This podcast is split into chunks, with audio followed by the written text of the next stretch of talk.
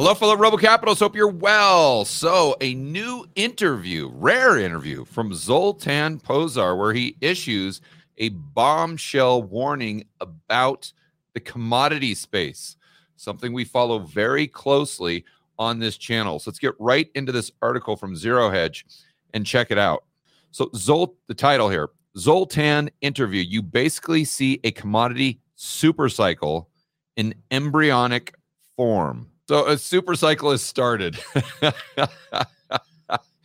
oh, he says that the world changed 12 months ago. Here's a quote You basically see a commodity super cycle in embryonic form, but it's going to grow very fast. That's key. If geopolitics if geopolitics gets more complicated, you set the stage for a big bull run. I personally think that geopolitics definitely going to get more complicated when you look at what's happening with the United States, the UK, Europe, the West, basically, China, India, Russia, Saudi Arabia. I don't know how it's going to get less complicated in the next three, five years. So let's move on down the article. But before we do, guys, I want to make sure I remind you all to go to Rebel Capitalist Live, rebelcapitalistlive.com and get your tickets ASAP. We've only got about two or three weeks before the event. I just got done speaking with Steve Van Meter, who's a VIP guest there. Uh, we're going to be hanging out with Steve. He's talking about doing kind of like a pre party, uh, his own pre party for fans of his prior to the cocktail party on Friday evening. So, needless to say, uh, this is an event that you're not going to want to miss. You can go right over to Rebel Capitalist Live. You can check out the speakers. Uh, here it is, rebelcapitalistlive.com. Uh, Mike Maloney, Peter Schiff, just to name a few. So you guys check that out. Get your tickets ASAP. Again, this is an event you are not going to want to miss. Got Mr. Well, I don't know why Steve's picture's not here. Josh, we got to put Steve's picture up here ASAP. He's definitely going. That's for sure. He's talking to me about his, he's talking to me about his pre-party. But we got Kiyosaki, uneducated economist, Tracy Schuchart, throw Van Meter on the list, and uh, we're gonna have a blast. But let's get back to this zero hedge article. So, in Zoltan Pozsar's most recent interview, pursuant to his missive entitled "War and Peace," wow, that's a pretty that's pretty epic. During the conversation, he laid out rather con- and rather concisely the main points of this report. So he listened and wrote the following, uh, kind of outlining what he said. Now, if you guys want to listen to the interview, and again, this is a very rare interview. I'm, I'm actually pretty surprised that he did it but it is up on YouTube. But the main talking points are what I want to discuss. He goes over the narratives, the competing narratives right now for the commodity space, commodity prices. Number one, high prices combined with rate hikes will crash the prices like it did during the Volcker era. Supporting this uh, claim was what happened in the 1970s. You had the commodity prices really go up, and then when Volcker jacks rates, recession comes, commodity prices crash. So, narrative two, and this is kind of what he's pushing, is that com- this time, even if we get a recession, which he is acknowledging is a very high probability in uh, 2023, if not the beginning of 2024, commodity prices won't come down that much. So let's go over this idea, and then I'm going to give you my personal opinion. So he's saying that this time around, yes, we will have a recession. Yes, they're hiking interest rates, but everything else is different, especially on the supply side. Let's go over these talking points. The narrative says today is different, even though we are raising rates. The three things more influential over commodity prices that may overwhelm the rate hikes and the recession are lack of supply and lack of, or therefore, lack of investment, or I guess lack of investment, therefore, lack of supply. Also, geopolitical tensions are rising, and this is always very bullish for commodity prices, and the EM changing body language regarding natural resources. Now, I'm not sure exactly what he is referring to there, but I can tell you uh, my guess would be I don't know what they're changing body language is, but whenever you have an emerging market, and you have this climate change narrative that it, it really clashes they clash with one another. Why? Because and i see it right here every day in colombia people are getting richer. The middle class is developing. And as people get richer they go from riding a bicycle to driving a motorcycle to driving a car to driving an SUV. And it's the exact same thing with their eating habits.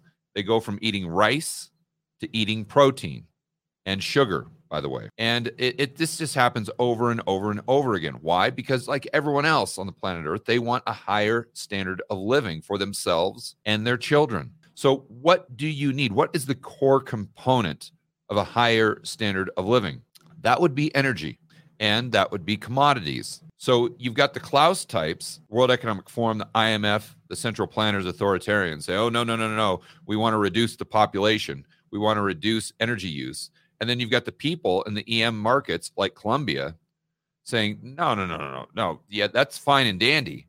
That's a good idea. We want clean air just like everybody. But I'm not going to give up my motorcycle. That ain't going to happen. And go back to riding a bicycle? Not just no, hell no.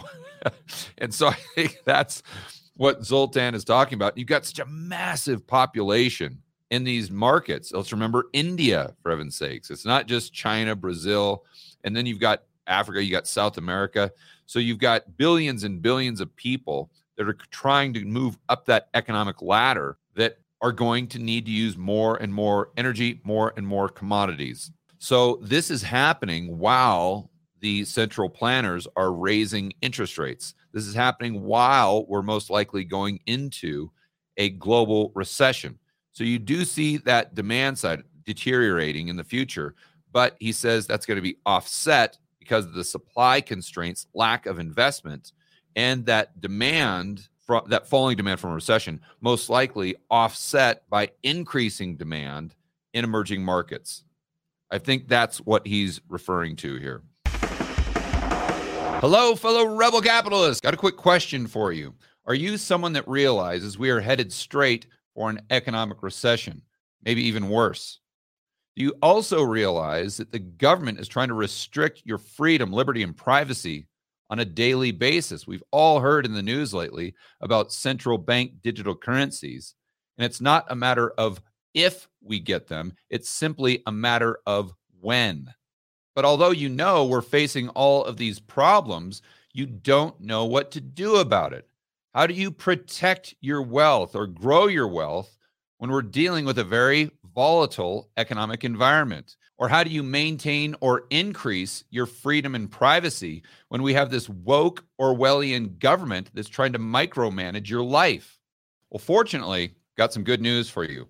I have set up an event that is focused on helping you, the rebel capitalist, find solutions to these problems. It's all set up to help you build wealth and thrive in this world of out of control central banks and big governments. That event is Rebel Capitalists Live. It's going to be absolutely incredible. It's in Orlando, May 12th to the 14th. We're going to have speakers like Peter Schiff, Mike Maloney, Lyn Alden, Chris MacIntosh, Brent Johnson, Jeff Snyder, Robert Barnes, just to name a few. So, to get more information on how you can attend this incredible event, that's going to give you actionable intel that will help you prepare for the rest of 2023 and beyond. Go to rebelcapitalistlive.com and I will see you in Orlando.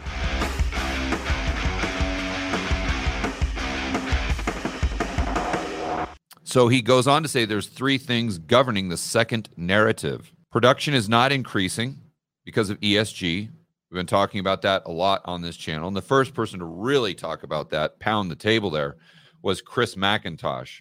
Way back when I started talking to him in 2020, maybe even 2019, he was really pounding the table on this. So you got to give him a huge hat tip. And he's going to be at Rebel Capitalist Live, by the way. got to get in that that uh, gratuitous plug. So majors are in oil are buying back, are buying stock back due to uncertainty and you can't blame them. There's he's talking about uncertain certainty for permitting drilling over the next 10 years. Right. So if you're an oil company, what are you going to do? You've got the Klaus types breathing down your neck. You've got Greta Thornburg or Thunberg, whatever her name is, doing all this virtue signaling. And you've got that that Rutte guy in uh, Denmark or wherever he is. You've basically got the entire EU with Ursula sitting there saying, "Oh no, we're going. No one's going to be driving a, a gas car within the next five minutes or whatever their stupid time frame is." And so you, the oil companies look at that, they see the political narrative and they say to themselves, well, what are you going to do? We're going to sit there and invest all these billions of dollars into drilling units that won't even be online for the next 15 years? Or are we just going to buy our shares back? Most likely buy the shares back. And that prevents capital going in to creating more supply in the future. That creates a massive supply constraint. Other types have no desire to expand operations. Then he concludes by saying all these things sap future production coming online. Yeah, pretty straightforward. He says it's the same thing, not just with oil, gas, also copper, lithium. Then he talks about the geopolitics that we're all aware of. And we go into World War III, heaven forbid. But uh, that is definitely going to decrease the supply chains and decrease access to energy in particular. When you think about the fact that Oh, I'd have to think that through, but I'll bet you the majority of oil the planet uses comes from one of those countries that would most likely be more favorable to Russia, China, India than they would be to the United States and the West, assuming that that's the direction, you know, again, heaven forbid, but we went into that World War III type scenario. So now he talks about the demand side of the equation, which I think is very interesting. Recessions kill consumer demand, but they usually also kill company investment. Okay, so he's talking about if demand goes down, then they're going to invest even less than they would with everything else that we're referring to. I think the bottom line here, let me give you my personal opinion, is uh, he's just saying that supply is so constrained that even with decreased demand, the prices really aren't going to go down much if at all, especially when you combine the geopolitical tensions that we're experiencing right now. My personal take would be uh, a, a little different. I totally get what he's saying, it makes a lot of sense. But I do think in order to buy into his narrative by placing uh, money down with what he is saying or setting up your portfolio in this way would require you to believe that we're going to have a soft landing. Uh, I don't think we are. I think we're going to have a hard landing. And I think that, you know, you look at these esoteric curves that Snyder talks about all the time, and they're not just predicting that the Fed is going to pause. They're not predicting that the Fed is going to pivot. They're predicting that the Fed is going to drop rates fast. I mean, drop rates by 100 basis points or more just by the end of 2023. So you have to sit back and ask yourself, okay, what would prompt the Fed to do this? Especially understanding that in the back of Powell's mind, he wants to do everything in his power to make sure he's remembered as Paul Volcker and not Arthur Burns.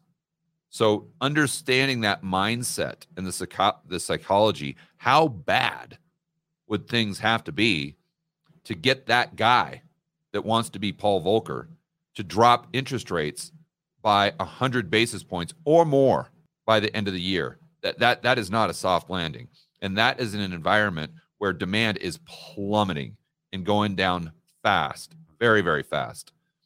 So, since I have that little bit uh, different view, maybe, of the recession and what the esoteric curves are predicting, and that's where my money would be, because I, I know that's the smart money, and uh, they've been right many, many times in the past. So, I don't know why they wouldn't be right again this time in 2023.